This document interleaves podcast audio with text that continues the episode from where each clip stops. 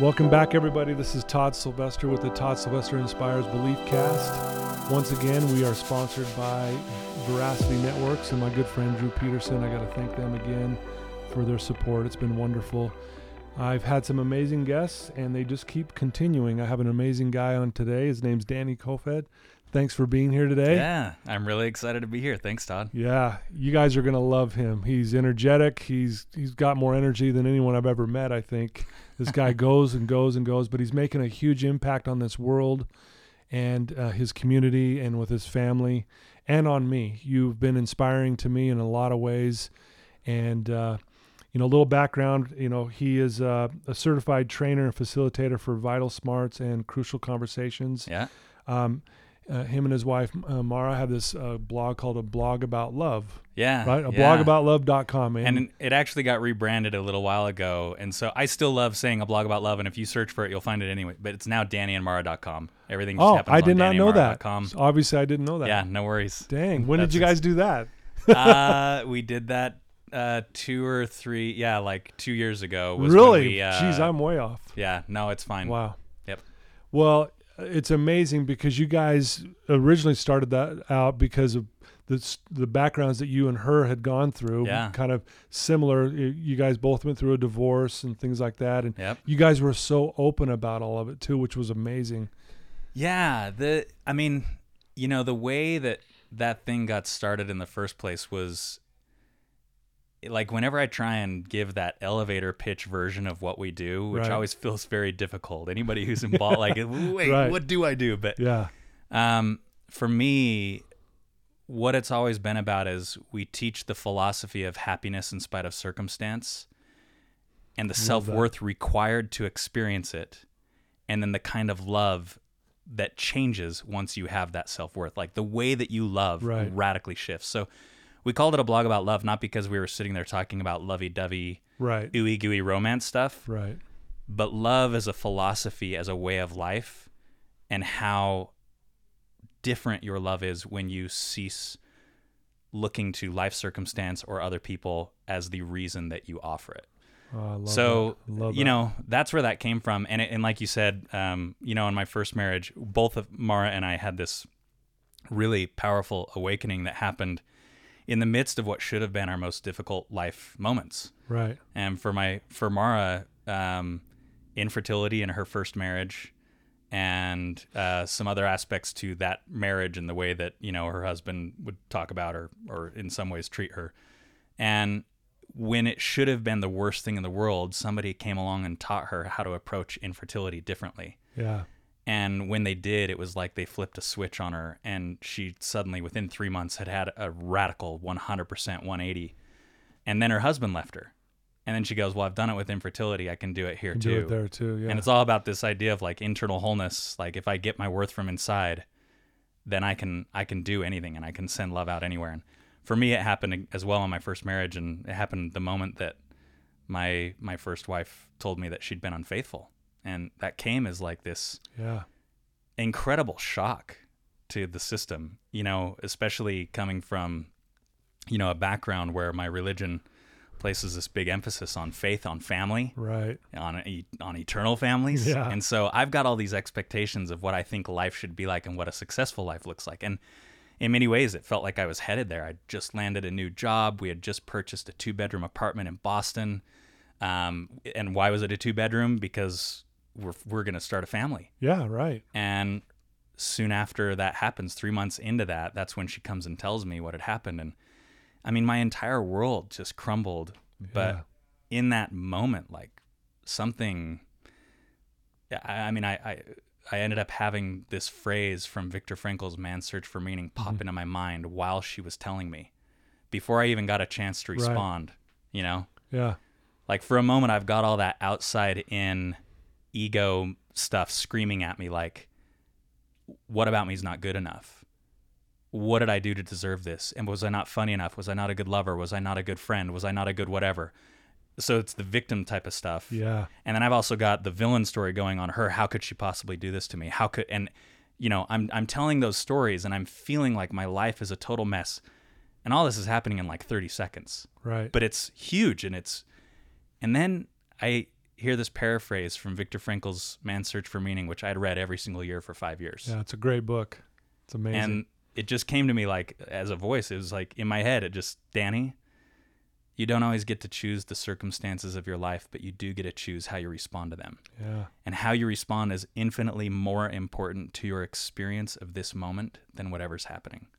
Wow. And in the clarity of that thought, and I know you talk a lot about belief systems. That's Oh, a yeah. belief system right there. For sure. In the clarity of that belief system, a whole new avenue opened up for me. And all those stories that I had just been telling, like, faded for that moment. Right. And when they were faded, I was capable of loving the person who had arguably hurt me in the worst way possible at that time. wow. And and then I I spoke from that place and it was such a I wasn't planning on it. I never would have known if you'd asked me the day before. If somebody told you, if your partner told you that, you know, Right. the worst like, thing in the world uh, when you thought you were going to build a family and all this kind of stuff, how would you have responded? And it would have been like all the anger, Right. all the Oh, yeah. stuff. So I, it wasn't planned, and I don't think I was ready for it in that sense. But once it happened by accident, you know, when I stumbled on that, then it it it was such a radically different experience that night than what I ever could have imagined. And I knew it right then and there. I'm like, why do I feel better than I should? Why do I feel okay? Why do I feel why do I feel like there's hope? Why do I feel peace despite the unraveling of everything? Right. And there was a part of me that said, is it just shock? Maybe it's just shock. Maybe tomorrow. Yeah. But I also said, something's happened here and I'm going to experiment and I'm going to figure out if I can recreate this because I'm going to need to over and over again. Right. And so over the next year, that's exactly what I did. And, and it was like a self training and it changed my life. I mean, it radically Wow. changed my life, you know? Yeah, that's amazing, and and thanks for sharing that. I didn't know that. Uh, I mean, I knew what you'd gone through, but not in that detail. And we'll get more into that. yeah, sure. Sorry And for see- jumping no, in right, no. right off the gate. Hey, listeners, I told you Danny's a powerhouse. So buck- I don't do buckle small up. talk. yeah, buckle up, folks, because Danny's gonna to blow our socks off here. But uh, you know, it goes along with the the the the phrase or the belief system that life happens for us, not to us. right. So, right. but what's what's more amazing about what you said though is most people, well, not I shouldn't say most, but we hopefully get to that point later. Because when we're going Yeah. through, it, we're like we're the victim, Yeah, life's over. But for you to get it in the moment, Yeah. that's rare. Well, that's so rare. You know, you talk about the kinds of things that allow for something like that to happen. One, you know, I was raised. I, I have a wonderful family. You know my family. Oh yeah, and amazing. um, raised in a relatively conflict-free like environment. You know, and so I had good examples in that sense that you don't really resolve stuff that way, Right. uh, like by arguing, yelling, screaming, whatever. Like that was kind of there. But you want to know the real differences? I read that book in college for required reading, and Yeah. it hit me so hard. Um, I remember thinking, I have to let this book seep into my bones. Yeah, I was so struck by what Viktor Frankl did in the circumstances of a concentration camp. yeah, And I hadn't come across this quote at the time, but since I found it, and I love it because I think of Viktor Frankl in this way, and I think it's uh, Epictetus that says it, but he says something along the lines if it's not him, it's Marcus Aurelius, one of the Stoics, right. says something to the effect of um, if it is within the power of man to do, then know that is know that it's within your own compass also. Like he says something, and Yeah. I know compass is in there somehow the way that it gets translated, but they basically say if you've ever seen anybody do anything, then you can do it. You can do it. Yeah, And I love that. I just remember, eh, so I didn't have that quote back then, but I remember when I read it, I remember thinking, he's tapped into the essence of the greatest thing that humanity is capable of. Yeah, And I was so impressed by it. I read the book every single year. I was like, Right. okay, I have to dig it into my bones. yeah, So I read that book every year, and it was that fifth year when she came and told me. And fortunately, that's the paraphrase. I had up. let that thing dig deep, and Yeah. I hadn't had a life circumstance where I needed to practice it yet. Nothing had happened in my life that would have even remotely called right. for drawing on the wisdom of a concentrate. And by the way, I still don't want to even compare it to oh, but it was my concentration. It was my worst. It was that moment. Yeah, It was my worst moment of life up until that point. And that's the first time that I actually needed the wisdom. Because otherwise, before that, I was like, oh, if I it's one of those books where if you don't have a reason to think that it's amazing, you're gonna go, "What an incredible book," and then you're gonna forget about You it. forget Oh, about it, so put it on the inspiring. shelf. Yep. But um, I had somebody that I knew that was going through something really difficult, and so I was thinking about them while I read it, and that's why I thought it was so great. And then I said, I need this. And then it happened, and then later my own little moment happened, and that that idea, those ideas, literally just they gave me the belief system beyond, you know, Yeah. the traditional stories of I'm a victim, they're a villain, and I'm helpless. Beyond those three stories that we Yeah. generally find ourselves in when something happens to us, the minute that he's that I had that idea, you may not get to choose your circumstance, but you always get to choose how you respond. I, that's the minute I became powerful. Yeah. And once I it. figured out that I can turn to that power over and over again, that changed everything for me. Everything. That's so beautiful. You know, uh, I want to get, I want to go back to your Yeah. childhood though, because, and here's why though, because you, you know, people who know you, you're energetic, you, you're, you're positive, you're confident, you're courageous, all of these things.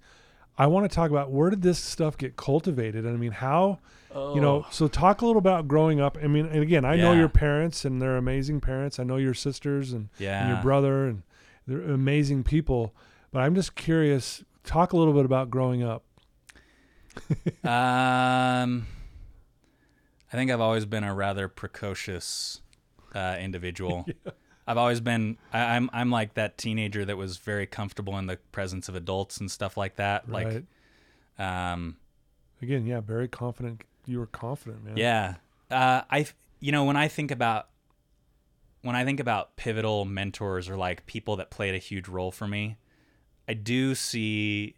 I do see my mom and dad for different reasons. mm-hmm. my dad is a major can do kind of guy Yeah. and there's very little that he'll let stop him it doesn't matter what it is when he does something he gives his all to it and he believes that he's going to accomplish something you know for the most part Yeah. and and um and so witnessing my dad kind of be that way with all sorts of stuff uh Right. it didn't matter whether it's sailing whether it was uh you know like losing his life savings in his 40s because he went away from a business partner who you know hadn't been treating him fairly and starting all over again but doing it and building a business. Like i just Yeah. witnessed enough things in different areas of my dad's life where he's got that like no you you can do it. You can always do it. Yeah. And then my mom my mom's got like this really unique um she's got a gift man where she doesn't generally she doesn't seem to be phased by stuff like she doesn't take stuff personally i've never Yeah. known her to be a gossip i've never known her to be she she's one of those people who brings her authentic self everywhere yeah I, and I really feel that way. And so the combination of those two as my like my parenting role models. And I, the funny thing is like I'm the youngest, so I also probably have the best version of my parents. yeah I bet if you talk to you know, I bet if you talk to my older siblings like they have different stories and they have different Sure. ways of interacting, but I have the best version. I have the most mature, experienced version of my parents yeah and uh, and so that was that's my experience of the way that those two raised me, and I don't know, I, I that feels like a really big thing of the why, but yeah. you know, and the other thing I can't when I think of like pivotal life moments for me, I think a lot of things changed for me in terms of the importance of a serious quality to the real lived experiential spiritual reality. Like some kind of and I'm, and I'm not talking like I don't know. It's hard to s- describe because everybody has their own word for what spirituality they like, or I shouldn't say they have their own word. We all use the word spirituality, but it means Right. countless different things Right. to us. right Um, but I had this experience when I was 16 years old. I wasn't doing anything particularly great at the time in terms of like I was I was a good kid by the way. Right. My parents were very pleased and felt very secure and safe. yeah But I wasn't doing all the things that somebody in my faith community would have been expected to do. Um, you know, yeah, I went to church. Yes, I occasionally read my scriptures. Sure, I went to seminary or whatever, but like I did it just because. And I, I did it also because I was interested and I liked and I liked learning, but right nothing deeply motivating. And then uh, one night there was this random service opportunity pops up and I'll shorten this story a lot. There's more to it, but somebody calls my home, wrong number, and I'm 16 years old, and uh, I'm watching. I'm pretty sure Cops was on. It's like a Friday night. Okay, it's Friday night back in the back in the 90s, so Cops was probably on, right? Probably. and uh, you know, I'm watching some mindless thing on a Friday night, and I had recently decided that the friends that I had were going in a wrong direction, so I'm alone, and I'm kind of bothered about it because I haven't found that new group. right. It's a Friday night, and this old woman calls and asks for Frank Miller or something like that. Or Right. um, I know his name is Frank. I don't know if it's Miller, but Frank. Okay. At first, I say no, and she's like, "Oh, I'm so sorry," and you know, sorry about that, and we hang up.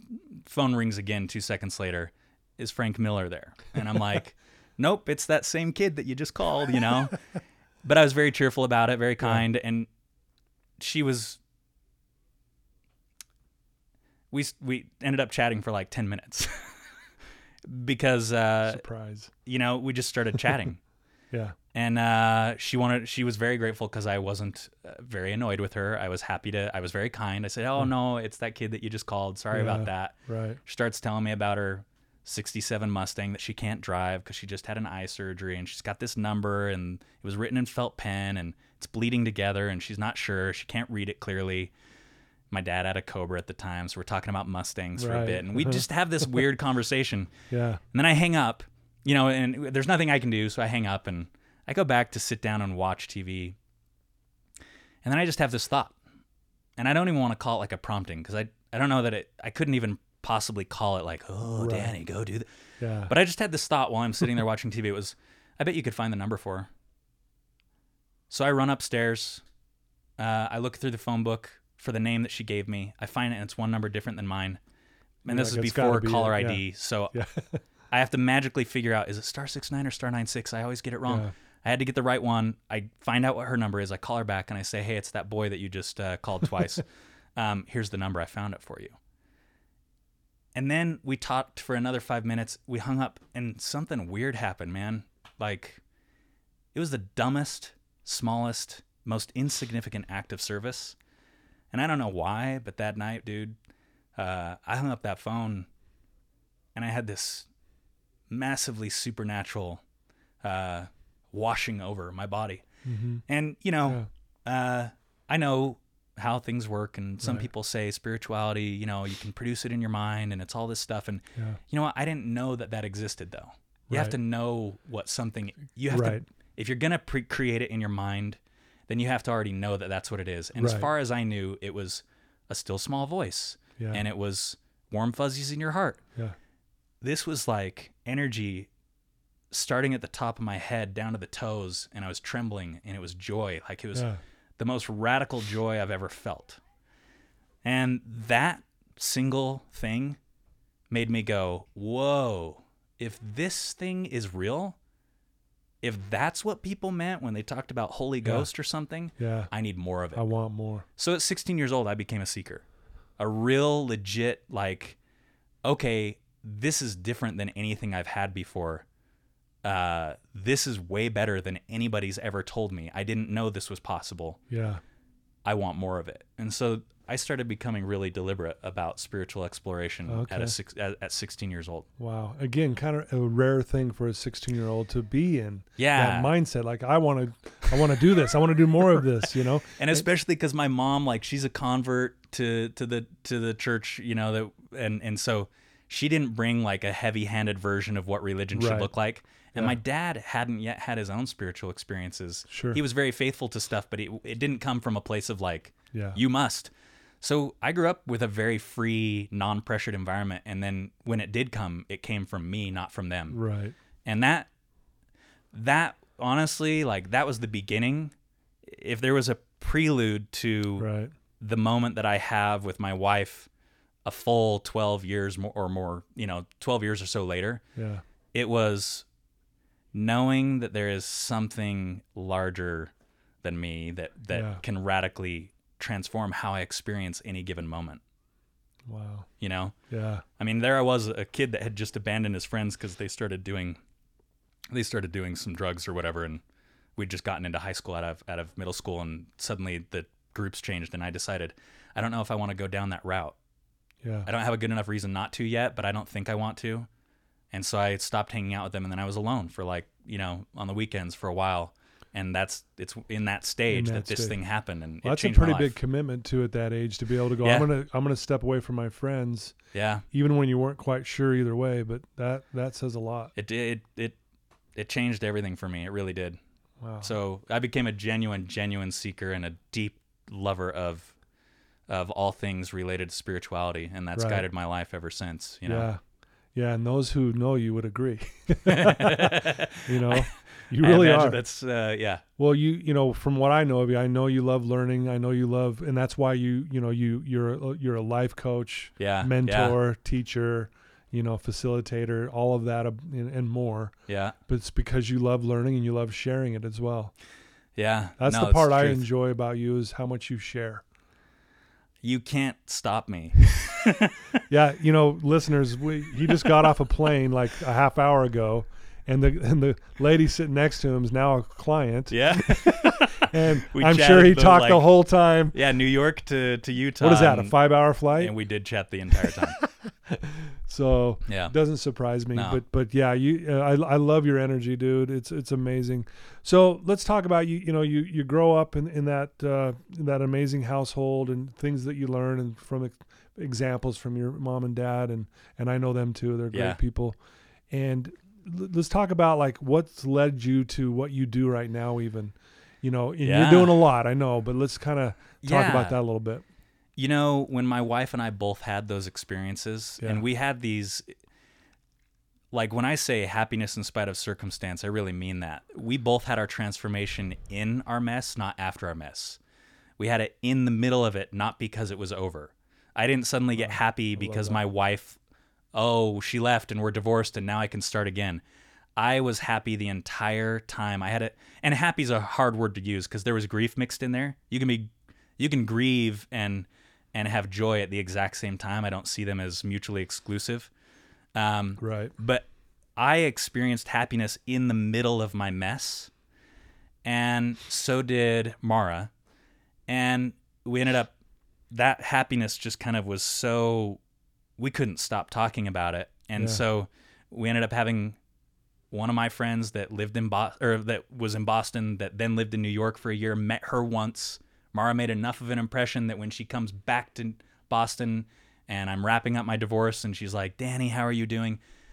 Uh, and then she, after I tell her I'm doing really well, and here's Right. why. And once she sees that, she goes, I've got this girl I want to set you up with. Yeah. Right. And you know what? Uh, three emails from Mara back and forth. I wrote three, she wrote three. I sat back in my office and I said, I'm probably going to marry this woman. We were so That's awesome. on the same page, Yeah. not in any superficial way, in the most deep way you can imagine. We were so on the same page. And so our courtship was the easiest thing ever. And then we got together, and because of our stories, Yeah. people would be like, "Hey, do you mind talking to my cousin? He's going through something really hard. Hey, my brother just Right. Hey, will you chat with or somebody would Hey, I really need help. I'm going through this and it's not working. How are you doing? How did you guys do it?" Yeah. So we started doing this and in the process, we realized we were coming back to the same 5 or 6 principles every time. Yeah. This is before we even had the right words for it. I mean, when you go through it, it's all experiential and Right. it takes a long time to form it into something you can teach. Sometimes it's really hard to stick Exactly. A language to it and Yeah. make the language powerful and make that language able to help somebody else catch on. Yeah. And so here we are, like struggling to, how would I say that? And she and I are talking every night about, well, yeah, what was it about this? And we start figuring out, you know, the top things that we always talk about is that, and we just go through it. And then we said, you know, we should just write this down and have like, my idea was much smaller than Mara's. And if you know Mara, if you know anything about Mara, Mara is a big idea woman. Oh yeah. She is a big dreamer, like crazy. Mine was uh, we should have like a static place where there's six or so posts, and we and it's all the information that we keep going Right. through. I'm either right. I'm writing the same email ten times over, and we're having the same conversation a hundred times. Yeah. Why don't we just stick it out there and then we can like tell, hey, go here, and then we'll talk more, and we'll a- answer. And Mara's like, no, we should start a blog, and this should like we're just going to start writing and it's going to be big and we're going to and we're to touch way more people. It's not a static website. It's a living thing. And so And you're like, okay. we created a blog about love. And that was the title, blogaboutlove.com. And Mara's Mara's voice was the main voice. I was working full time. Okay. Mara had just uh, quit a job. Uh, well, yeah, funny story about that one. Won't tell, tell here, but Mara was doing the blog full time. okay. I mostly showed up in comments and a post every other week, or maybe once a month. Right.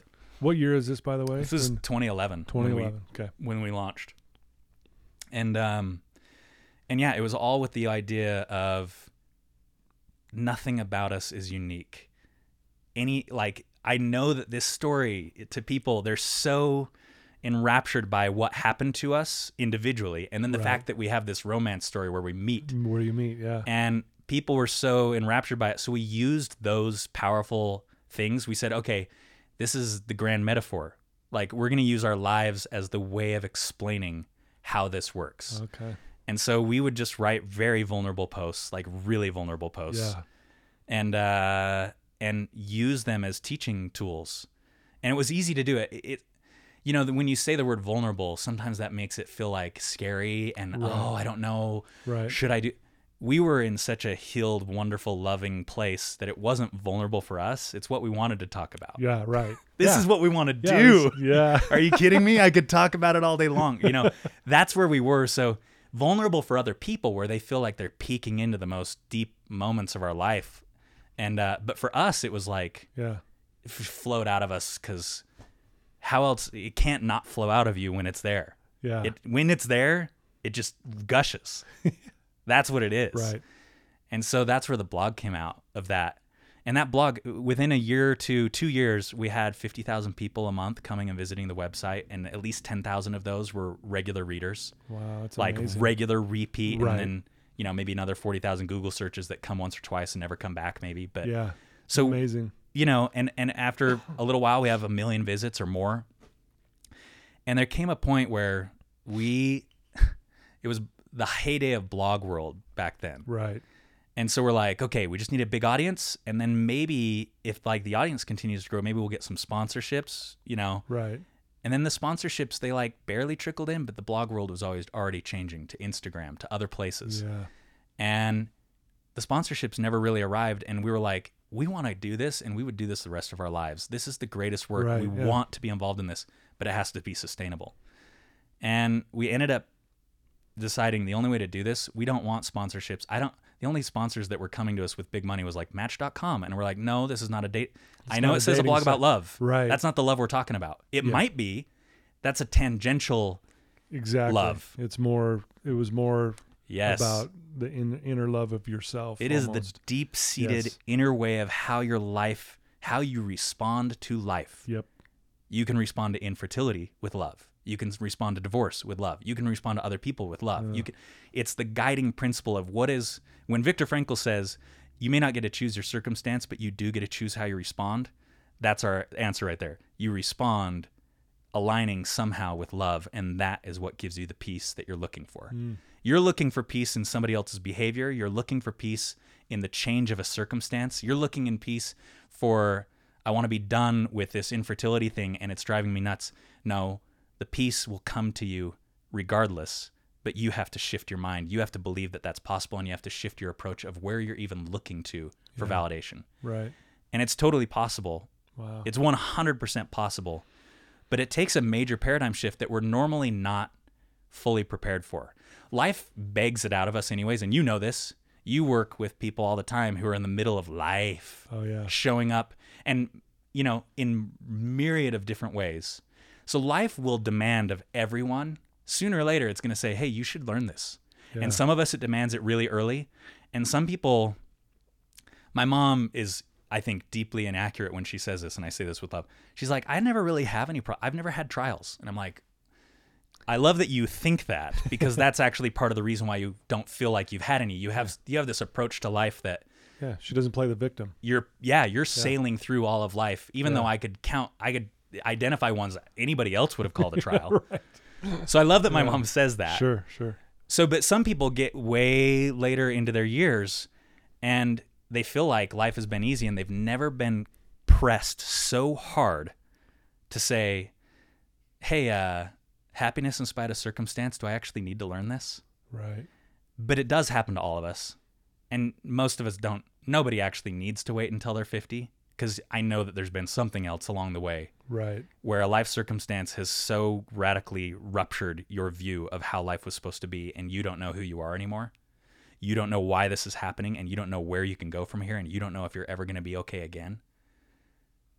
That happens to all of us. It happens Right. to 16 year olds. Right. It happens to, but we just don't see it the same way. We don't know how to, we don't even know what to do about it. So, anyways, that's what we, my goal is I believe that that process of going through this and learning and seeing these things as opportunities, as the ground where you build your best self. Right.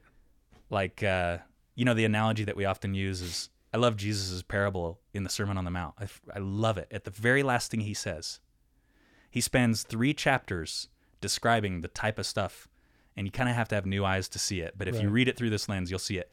He spends three chapters telling you quit looking for your worth outside yourself, quit looking for your worth in a box you can check. Oh, I don't kill? Great. And he goes, no, no, no, no. Your intention has to change. You can't be angry anymore. Yeah. Oh, I don't commit adultery? Check. Yeah. No, you have can't. to change. Your intention has to be love, not lust. Yeah. Well, but I pray. I pray. Do you do it to be seen of others? I give alms. Do you do it to be seen of others? Yeah. Everything about him, he's saying, you know, the way that I'm telling you to go about life, you have to find what you're looking for outside yourself. Wow. You have to find it within. Right. And he actually, the metaphor that he uses for that is this thing called kingdom. And some religions aren't that good at that. I know that the religion that I was raised in, when we used the word kingdom, we were generally talking about the church. Right. But the metaphor he's using over and over again is he says, no, kingdom is this quality of inside out wholeness. And if you can seek first kingdom, everything else will be added to you. When you have an inside out wholeness approach, Yeah. then you can love anyone. Yeah. Nothing can stop you from loving Wow. when you get your amazing. wholeness from within rather than Sure. without. And then he That's ends powerful. it. He ends it by saying, "Hey, all of you have heard me. If you hear these things and do them, I'm going to call you. You, I will liken you to a wise man who builds his house upon a rock. Mm. Yep. Why? Because the rock is within you. Yeah. If you've learned wholeness from within, then you are stable no matter what the ups and downs of life are. No matter the ups and downs of your partner, your children, or your lack of a partner, or your lack of children. Yeah. No matter what, he's saying, if you learn how to do what I'm talking about, Wow. you will be on a solid foundation, and the rains of life will come, and the winds will beat upon your house, and the floodwaters will rise, and you will not be moved. And he says, But if you listen to my things and you don't do what I'm saying, you're going to be like the foolish man who built upon sand, and when the rains of life come and the Yeah. waters rise, and when that wind beats upon, you're going to have shifting sand beneath your feet, and you'll be left struggling. Yeah. Wow. That's the analogy that I use for that. I think it's sure. the most that- powerful that's analogy. Beautiful. Yeah. Beautifully said. And wow. And that's what this whole thing life is constantly begging us to learn this lesson. And some of us just we we skate by long enough that we pretend we don't have to learn it, that we don't have to separate our worth from oh, I'm married to a very lovely human being. Why would I need to separate my worth from them? Why not get validation? Because they can't provide it consistently. Yeah. Because no matter what you think, they are sand. Right. They're not a rock. Yeah. And the fact that you want to turn them into a rock is actually the very pressure that will cause them to resent you. Yeah. Our relationships are most damaged by our insistence on creating sandcastles and calling them sturdy foundations. Yeah. But they're all just sandcastles. And it. the people that we love and the circumstances that we look to, they will all be washed away. And if we don't have a place to get our worth that is different than them, Yeah. different than the circumstance, different than the person, then we will be carried away with them every time. Wow. And then our most dysfunctional tendencies will come out over and over again. And so that's why, you know, coming back to that initial idea, when I told you what my elevator pitch is, Right. it'll make more sense. Yeah. I teach the philosophy of happiness in spite of circumstance by helping the person understand inherent worth And when they have inherent worth, it radically changes the way that they love another person. Jeez, that's amazing. Yeah. That that is what I want to do forever. You know, I love it. That's powerful. You know, it reminded me as you were saying that too. Um, James Allen, um, who Mm. wrote uh, "As a Man uh, Thinketh,", Thinketh. Love it. um, but I've studied all of his stuff, and one of the things he talks about is standing alone. And he Mm. says in that where you we must find an immovable center on which to build our life on. Yes. And that's basically what you, you're saying right there. It's that, and, and if and if we and what I love too when he says if we lean on anything, so like if you can even visualize this, listeners, if you lean on anything that can be snatched away in an instant, you will fall and be bruised. You will. Or in other words, that sandy foundation. So if I'm leaning on if I'm leaning on Danny to save my life yes. or to make me better, um, yeah. then I'm in trouble. No, it comes from within, right? Because because Danny can come and go out of my life. And I love know- that you said that. You know what I mean? Yeah, because and that's the hard part about being a coach, and I'm sure you've seen it as well. Like when you play a role in helping somebody awaken a little bit, Yeah. then you become their new Sandy Foundation. Yep. Uh, and and so the real real goal is how do I help you become Yeah. autonomously powerful? Exactly. And one of the things I do with that, just as to help you to add to what you're doing, is I'll always tell my client on the very first session, I don't fix anybody. yeah, yeah, right? It's just let's get that out of the way. yes, I will show you some things, but at the end of the day, you're going to fix you. that's right. And, and That's when they can, like you said, when they can figure that piece out, oh, it's on me. You are accountable. You are responsible. And when you can do that, that's Yep. when you're empowered. And that really, So- I mean, that was out of all the like I I think of Viktor Frankl as a mentor just because that was the voice that came up, but that was that was exactly what that voice was telling me. Yeah. Hey Danny, you fix you. Yeah. Yeah. Not the circumstance, not her behavior. Yeah. You're not going to be upset because of what she's done. You're going to be upset because of the story you tell about what she's done. Mm. You're only going to be upset because you make this mean the end of you as a relevant person that's capable of loving and being loved. Right. No. Tell a different story, Danny, and you will find that you are powerful still. You get to decide how you love this human being. You get to decide how you treat this human being. You get to decide whether you'll empower that person or whether you will then become the victim and the you, you you can villainize them now. You can Yeah. you can treat them horribly. You can make you can magnify dysfunction, or or you can try another way. It's all up to you. But it- that's exactly what it was. It was it was the gift of responsibility. Yeah. That voice gave me the gift of responsibility. No, she is not responsible for what ha- for how you feel. You are. You are, Danny. Wow. Own you know, it. it. And you've probably heard of this quote by Rumi. He says, "You suppose you are the trouble, but you are the cure." right? Yeah. Yeah. Yep. You suppose you are the lock, but you are the key. You know, I have Right. a Rumi uh, book in my backpack right now. I've been meaning to. Really? I know enough quotes of him that Uh-huh. have made me go. I have got to dig in. oh, So I've dug into this dude. I Rumi is my study companion over the Cool. next couple of days and Yeah. weeks. yeah. Um, I'll share another little quick nugget because it goes along with what you're saying. Rumi also has a quote that says, um, uh, "Yesterday I was clever and I wanted to change the world, but today I am wise and I'm going to change myself." mm, mm, yes. Isn't that beautiful? Yes. But that's basically what you're saying is like it, it comes So from within.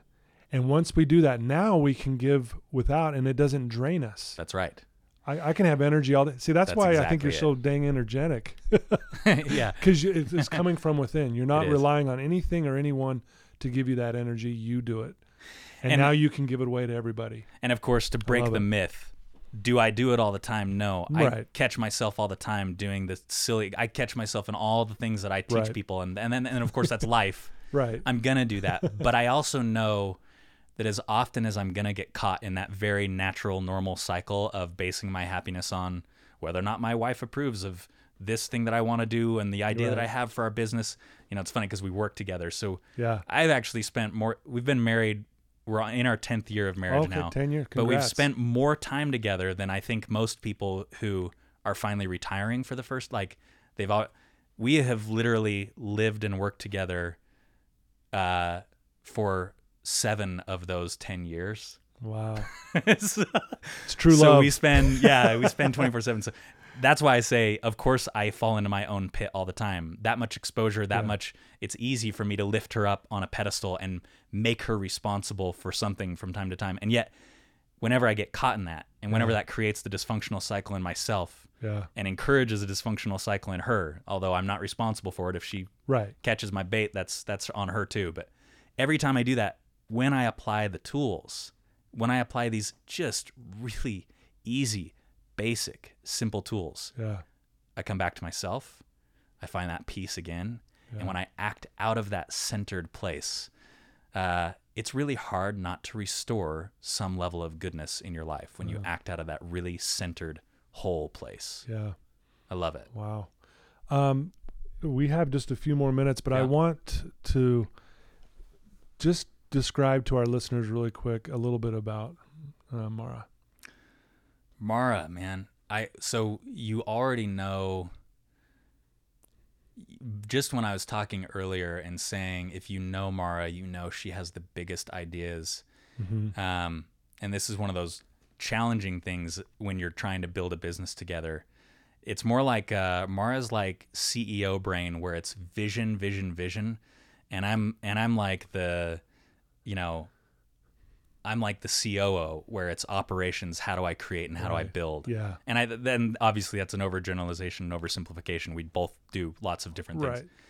But um, Mara's vision knows no bounds, and that's a really spectacular thing. Yeah. And and I think uh, it's one of those things that for her, um, it's a gift that was hard won. Uh, she grew up in you know she experienced some pretty uh, challenging circumstances Sure. financially growing up. She's one of those kids who, uh, when she's 12 years old, she's making pies and selling them uh, to you know local bakeries or whatever, and raising money that way. By the time she graduates high school, she's making you know as much money as people mo- usually land in their first job because she's running a, you know, she's like running this Right. uh, wedding reception thing, and she becomes their most valued employee as a high school stu- Wow. student. And then when she, you know, she's somebody for whom limits do not exist, you know? And I think that's what also makes her. I'm so glad that the blog has often been told through her voice Right. because when she speaks from that place, um, people catch that. Yeah. And we know when we write the right post, when we get responses from people who immediately are saying, okay, I think I don't have limits either. Like s- some part of me is telling me that maybe this can happen for me. For me as well. Yeah. She has such a the, one of the things I love about Mara in general, and it's because our life and business is so connected. Like it's hard to tear the two apart. But um, she is so ridiculously gifted at writing from that perspective that hasn't experienced it yet. Yeah. She speaks to that so well. And my gift tends to be the opposite. I'm the person who, like, I'm the one that goes and studies this idea and this philosophy and that thing, and I break it down and I categorize. I tend to write a lot of our curriculum for people who, like, I, I form a lot of that and I form Right. it with her. Right. But I organize all that. Like, I'm the one that creates all that stuff. But Mara is just so gifted at speaking to that raw potential in a Yeah. human being yeah. and she like calls it out of people. And I think she does that so well because her whole life has been a version of that, Yeah. whether it's her learning to be self-sufficient at a very early age and then going out to New York right out of right out of college without any job prospects and then making it happen in New York and rising up there and then experiencing infertility and then divorce and rising up out of that like she just keeps on Yeah. rising up out of these things and uh and so I think that I think that image of her like I I just see a lot of resilience in Mara and it's something I deeply admire about her Right. and she just she's everybody's biggest cheerleader Yeah. you know what I mean uh, Yeah. that's Well, that's it I think she's amazing. I've know you know I know her and she's she's wonderful and you know and both of you together doing what you guys are doing and and making a difference in this world. It's really remarkable. oh thank you Todd you know where you started and where you're at and just and you are one of those guys that loves to help others and make a difference and so I don't know. I mean, just listening to you talk right now, I'm inspired, dude. I, am like, I'm over here Thanks, going, man. man. I need to up my game. I need, I need to up my game over here, man. Danny's blowing me away. I'm like, right, whoa, right. you know what I mean? But uh, it's it's impressive. It really Thank you. truly is. And so um, let's let our listeners know now, kind of what are you currently doing, and what are maybe some future plans uh, that you guys have. You know, um, what we're focusing on most right now is we are expanding our coaching business a lot. Okay. There were a couple of years where we were focusing primarily on retreats, and we loved them. Our retreats were the best thing ever. We had Yeah. people coming down to Ecuador for seven days. Right. We'd do two That's day cool. events in the states, or three day events, and one day events in the states, and um, and we've loved those, and they've provided this incredible foundation for uh, working with people and seeing just radical shift. So those retreats are amazing, but they're taking a pause right now. Yeah. Right now, we're focusing on building more of the online stuff, and then we want we look forward to this day when we pair. We used to do retreats, and it was kind of like, come and get it, and then once you leave, like we don't. Yes, you can come. You can sign up for coaching. You can do whatever, but we want to bridge something where in the future, what we're doing is retreats are followed up by like part of buying a retreat is group coaching that extends. So that we're able to take because we were so good and i don't say like i say that with humility too like i'm in honor. I say it with gratitude not with not with like Sure. those retreats anybody who's been there they would know they're some of the most amazing experiences i could ever imagine creating. It's one of the things i'm most proud of. Right. and yet um, if you went home and then had a difficult thing and you didn't know how to then like when you learn it all at once and in an isolated sphere Yeah. it becomes hard to r- always carry that forward and people still do Right. the paradigm shift will go a long way and you know that Oh yeah. you change somebody's mind about how they view a circumstance and you've given them the gift of a new life Yeah. and that's really what those were about but now it's about let's round that, that. out with some tools Mm-hmm. Let's round that out with tools that are going to see you through to the end. They're going to help you reach your goal. And so our coaching has really been we've started getting more into less of like a hey call us up for a one session coaching. We now do six six and 12 week packages Okay. where we're saying hey commit with us. Work for an extended period of time. We're going to do amazing things. We're not just going to it's not about just helping you fix one thing. We want to teach you how to apply these tools so consistently that you are the one that's empowered by the time you leave, not us. You know what You you're are. doing from now on, and Love you that. approach these things through a brand new perspective and Right. capacity. So we're focusing on our coaching. cool. We look forward to reintegrating the retreats and marrying the two of those because I think it's the best of both worlds yeah. there are unique things you get to do in coaching that you don't get to do in a retreat. And there's unique things you get to do in a retreat that you can't do in coaching. Exactly. And I can't wait till the two find their perfect match That's cool. because uh, Yeah. it's, you know, our, our work is really meant to be that way. And I, I really love that. But our coaching has been, we've been doing some amazing stuff with our coaching lately with new tools that both of us have been picking up and studying and diving into. And, and it's been amazing, Todd. It really Wow. has. I love it. Dude, that's great. Um, if you could give any advice to any of our listeners right now who maybe are having a hard time finding that with that that immovable center or that that love from within, what advice could you give them right now that they may be struggling with that and and and maybe they are in the victim mindset right now? What's some advice that you could give them? one piece of advice is that victim mindset it's just a story and you don't have to tell that story Mm, amen. and you can tell any number of stories and you don't have to be a guru well studied in order to do this i felt lucky that i had studied a book that made a big enough impact on me that in a moment i stumbled right. on an idea that changed my story. And when I changed my story, my experience followed automatically without effort. Love that. So I was lucky enough to have read a few things that sparked something at the right moment. Okay. And then I love Mara's story because Mara's story is different. Nothing sparked for Mara until she had a mentor. Yeah. And that mentor forced her to confront something, brought the paradigm shift through instruction, Right. through challenging. Through challenging. Yeah. And once the spark was lit, it was a fire that couldn't be contained. So for me, the paradigm shift is the first and most important thing and you don't you don't have to have been to a retreat and you don't Right. have to have gone to coaching. I mine happened just because I exposed myself to enough things that allowed for a different story to exist.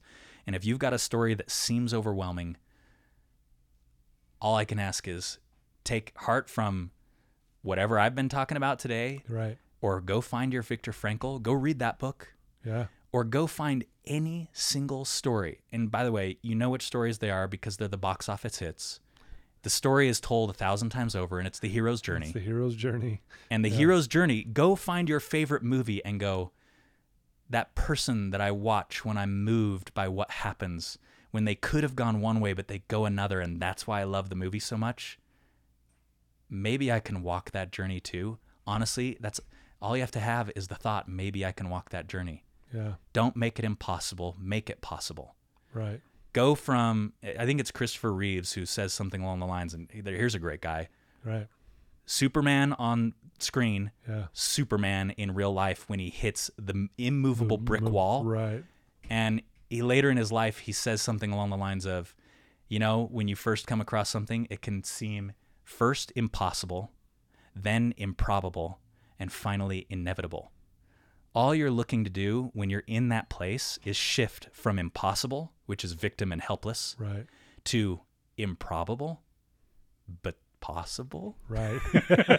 right. You just need to shift to possible. Yeah. And what's so amazing about the brain and the way that the brain works, and this is how our coaching, our coaching, like yours, we work primarily on mindset. We Yep. work on the thoughts that are stopping you and that create their own little self fulfilling prophecies and circular loops. And we go, well, let's try a different thought on and see if Yeah. it creates a different experience for you. Exactly. And you know what? When people discover that, they just go, Yeah. oh my God, I'm powerful. Yeah. that happened because I changed my thought. Yeah. So if you can just shift from the victim, like victim is all about improbable and impossible Right. and helpless. And all you have to do is say, if it's happened for them, why can't it happen for me? Yeah. And if you can just start there, the snowball journey from that, graduate to the next step. Yeah. Sometimes saying, "Oh yeah, of course I can." Oh, if he did it, I can do it. I realize that for a lot of people, you're not going to make that leap from totally negative thought to totally positive all in one. But view it like a ladder. Yeah. Start slow. Take it. Start one step. Yep. This I'm never going to get out of this. Well, maybe I could get out of it. This might be how I could get out of it. I'm going to do that thing. I'm going to try that thing. I'm going to and you just keep on graduating until suddenly you are like like Christopher Reeve says, impossible to improbable to inevitable. Yeah. I love it. Everybody's capable of that. There is not a single human being that is not capable of that in some way or some form. And I mean everybody. Doesn't mean you'll all reach the same place. It means growth is possible Growth. no matter where you are. And it's growth that you're after, not a particular destination unless you say that growth is the destination. And for me, that that's it. Growth Okay. is the destination. Be on that journey, headed always towards growth. And you can't go wrong even when life goes wrong. Wow. You I know? love it. Beautifully said. Beautiful advice. Thanks, Todd. Seriously. Um, if if if any of our listeners want to reach out to you and get to know you better, Yeah. ask you a question, what would be the best way to for them to find you and your information? Yeah, you know, uh, you can go to dannyandmara.com. Uh, we have a free email series that introduces you to a bunch of our most core things. And I'll just admit right now, I think some of the links on the services that we offer there are broken. I'll fix that as soon as possible now that I know this is launching. Um, but uh, so some of the links may not work, but the, it's a 10 email series and we guide you through some of the core foundations. So you can go there and sign up. It's called the About Love Experience, right? And that's one way. But really, reach out hello at dannyandmara.com. I would Okay. love to hear from people. We have coaching. We do free consults with people where we help people decide if this is the right thing or not for them, if we would be a good fit, and if this is the kind of service that they want. So we do free con- consults with people, and honestly, uh, we're very generous with. Um, we want to see people.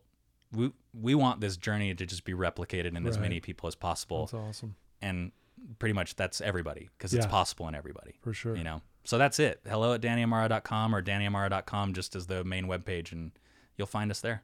Dang. There you go, folks. Reach out to Danny and Mara for sure. Um, I I told you buckle up, and here we and we, we could go for another couple We could, hours. I man. wish we could. Yeah. Um, but thank you, Danny, for taking time out of your busy schedule. I know you just flew in from New York, and to sit down with me that means a lot. And our listeners are going to really uh, be uh, inspired by your words, and hopefully, again, motivated to Yeah. to make that paradigm shift that you talk about and a different mindset. So thank you for sharing that with us. Yeah, I can't wait. And you know, if you do, I don't know how active your comments section is on anything, but I'm I'm a big. Yes. You'll find me in the comments section if Oh, you yeah. ask questions there too. So uh, Yeah, Danny's, So, I'm Danny's all about not that. afraid to answer questions, Yeah. man. Yeah, He'll we'll do that in. all day. Yep. Yeah. Well, thank you so much, listeners, for taking the time. Once again, please share this with uh, anyone you know that uh, needs to be inspired to move forward and to hear Danny and Mara's story. It's just remarkable. And again, Danny, thank you for taking the time and doing this. thank you. Okay, well, till next time. Thanks, everybody, for listening.